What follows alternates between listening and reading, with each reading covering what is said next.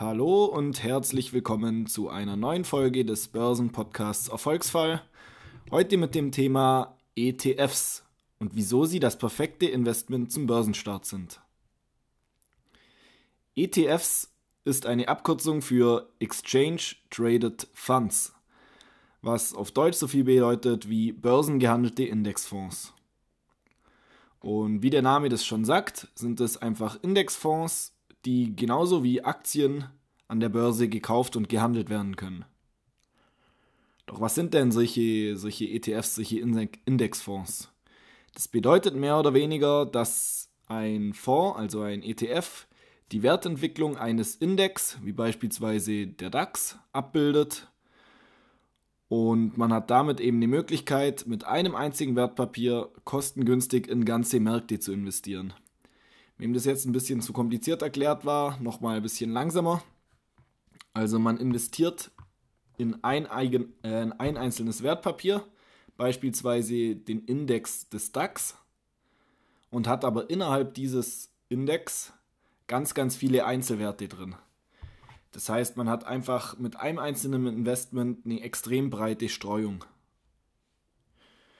Und wie funktioniert sowas denn überhaupt? Es legen ganz viele Anleger Geld zusammen, beispielsweise du oder auch ich, und erteilen praktisch mit diesem Geld einem Fondsmanager den Auftrag, dass er das Geld im Rahmen der ja, ausgemachten Anlagestrategie möglichst ja, gewinnbringend, möglichst erfolgreich und möglichst breit gestreut zu investieren. Dabei ist die Anlagestrategie natürlich von ETF zu ETF unterschiedlich. Es gibt, wie schon gesagt, die Abbildung eines Index. Man kann eben zum Beispiel in den DAX oder in den Nasdaq investieren. Es gibt aber auch Nischen-ETFs, die dann nur in, ja, beispielsweise E-Automobilität oder erneuerbare Energien oder in Gaming investieren. Es gibt aber auch einfach ETFs auf Rohstoffe. Interessante Beispiele sind da, wie gesagt, schon der DAX. Da hätte man dann zum Beispiel Firmen drin wie SAP, Siemens, Allianz, Fresenius, BASF. Ihr seht schon, das ist dann einfach eine Liste von 30 Unternehmen. Und der ETF vom DAX, der spiegelt dann einfach die Entwicklung aller Werte gemeinsam wieder.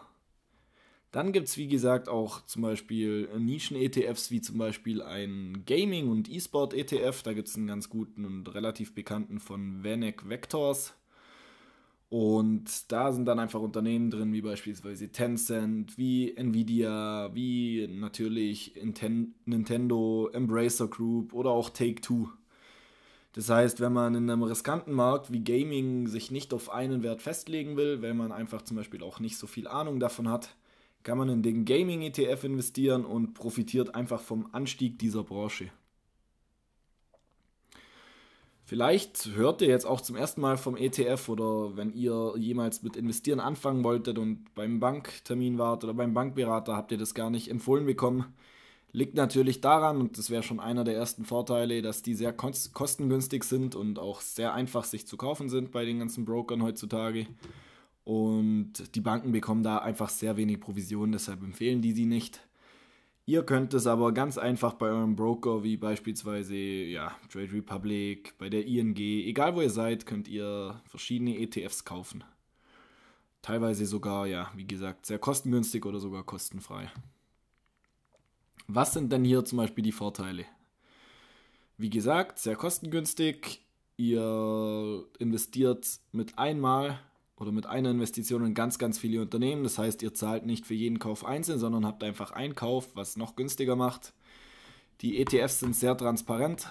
Heißt, wenn ihr beispielsweise in einen Vanek Vectors Gaming ETF investieren möchtet, könnt ihr den ETF davor genau anschauen, welche Position ist da vertreten, wie ist die Strategie da dahinter, wie oft werden die Unternehmen erneuert, was passiert mit den Gewinnen Genau, also ihr könnt da praktisch alles sehen. Die Fondsmanager legen das alles ganz transparent nieder und zeigen das euch auch.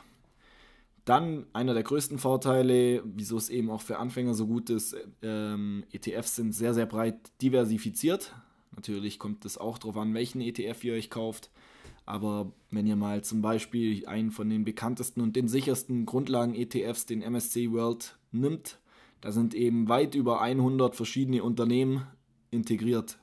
Das heißt, wenn mal ein Unternehmen gibt, wie beispielsweise letztes Jahr die Wirecard, die innerhalb von ein, zwei Tagen komplett pleite geht und der ganze Kurs abrutscht, dann fällt es dort nicht so sehr ins Gewicht, weil es eben durch mehr als 100 andere Unternehmen wieder ausgeglichen wird.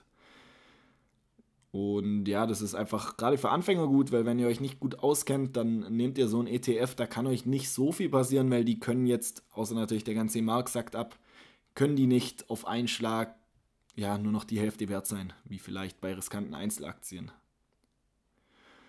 Drum ist es einfach eine sehr, sehr gute Möglichkeit, um euer Depot abzusichern. Und ich empfehle Anfängern auch immer wieder gerne in ihrem Sparplan, war übrigens die letzte Folge des Podcasts, falls euch das noch interessiert, immer einen Teil MSC World beispielsweise oder SP 500 oder auch den Nasdaq 100 ETF mit einzubinden, weil ihr dort einfach eine Grundlage habt, eine solide. Und wenn sowas wie der MSC World beispielsweise einfach 20% von eurem Depot ausmacht, habt ihr immer eine Grundlage, mit der nicht viel passieren kann, die nicht wirklich tief sinken kann, sondern die einfach solide immer so bleibt, wie sie ist. Dann ist natürlich die Frage, hört sich mal wieder alles so super an, gibt es auch Nachteile? Ich würde sagen, nicht allzu viele. Ähm, Vielleicht ist ein Nachteil, dass durch dieses geringe Risiko und diese extrem breite Streuung keine extrem hohen Renditen möglich sind. Wenn zum Beispiel viele Anfänger immer an die Börse gehen und gerade jetzt nach dem Corona-Jahr sehen, boah, wenn sie in Tesla investiert sind, haben sie 700 Prozent in einem Jahr gemacht oder ja, viele Einzelinvestments laufen einfach sehr, sehr gut und man kann sein Geld schnell verdoppeln. Ist aber ein äh, Irrglaube. Also ihr werdet langfristig, wenn ihr wirklich langfristig an der Börse seid, im Schnitt nie mehr als 10% im Jahr machen und das wäre schon sehr, sehr gut. Und wenn ihr euch dann beispielsweise den MSC World anschaut, der hat einfach über die letzten 70 Jahre im Schnitt immer so 7 bis 8% im Jahr gemacht, wenn man das, ähm, den Durchschnitt nimmt. Das heißt, ihr seid einfach extrem gut beraten, einfach in so einen Grundlagen-ETF zu investieren. Klar wirkt es vielleicht auf den ersten Blick nicht so attraktiv, 7% im Jahr, hm, aber ihr müsst euch denken, sind immer ein 7% und auf der Bank wäre es gar kein Prozent. Also ihr fahrt da einfach sehr, sehr gut. Wirkt vielleicht nicht so attraktiv, ist nicht so spannend, dafür kann euch einfach auch nicht so viel passieren. Kann natürlich auch anders sein, wenn man auf Nischen-ETFs setzt, wie beispielsweise hier so ein Gaming-ETF oder ganz bekannt momentan ist auch eben der Global Clean Energy, der auf erneuerbare Energien geht. Mit solchen ETFs könnt ihr auch schnell mal 100% im Jahr machen. Allerdings sind die dann eben auch nicht ganz so sicher. Das heißt, momentan zum Beispiel fällt der Global Clean Energy, ist glaube ich jetzt in einer Woche um fast 20% gefallen. Liegt dann einfach auch daran, dass 10% des ETFs allein durch Black Power bedeckt sind.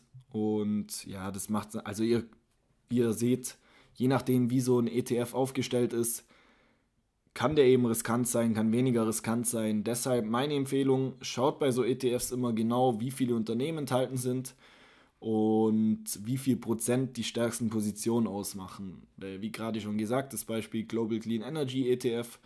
Man wird gelockt, weil der so eine extreme Rendite macht. Man denkt sich, boah, durch ETF ist der natürlich extrem sicher. Wenn man aber reinschaut, sieht man, dass über 10% des ETFs durch Black Power gedeckt wird. Heißt, wenn Black Power einfach extrem einstürzt, was momentan gerade passiert, stürzt auch der ganze ETF ein. Wenn man sich aber ein MSCI World anschaut, da gibt es keine große Übergewichtung. Da machen die größten Unternehmen 2-3% aus. Und dadurch kann euch einfach nicht, äh, nicht so viel passieren. Deshalb immer darauf achten. Schaut, dass die möglichst breit aufgestellt sind und man kann natürlich dann eine gute Mischung finden. Ein paar sichere äh, ETFs wie so World ETFs ein paar Indiz-ETFs beispielsweise auch wie den Nasdaq 100, der sehr gut läuft die letzten Jahre. Und für ein paar risikoreiche Anleger dann gerne auch ja, beispielsweise E-Mobilität, Gaming oder auch, wie gerade genannt, den Global Clean Energy.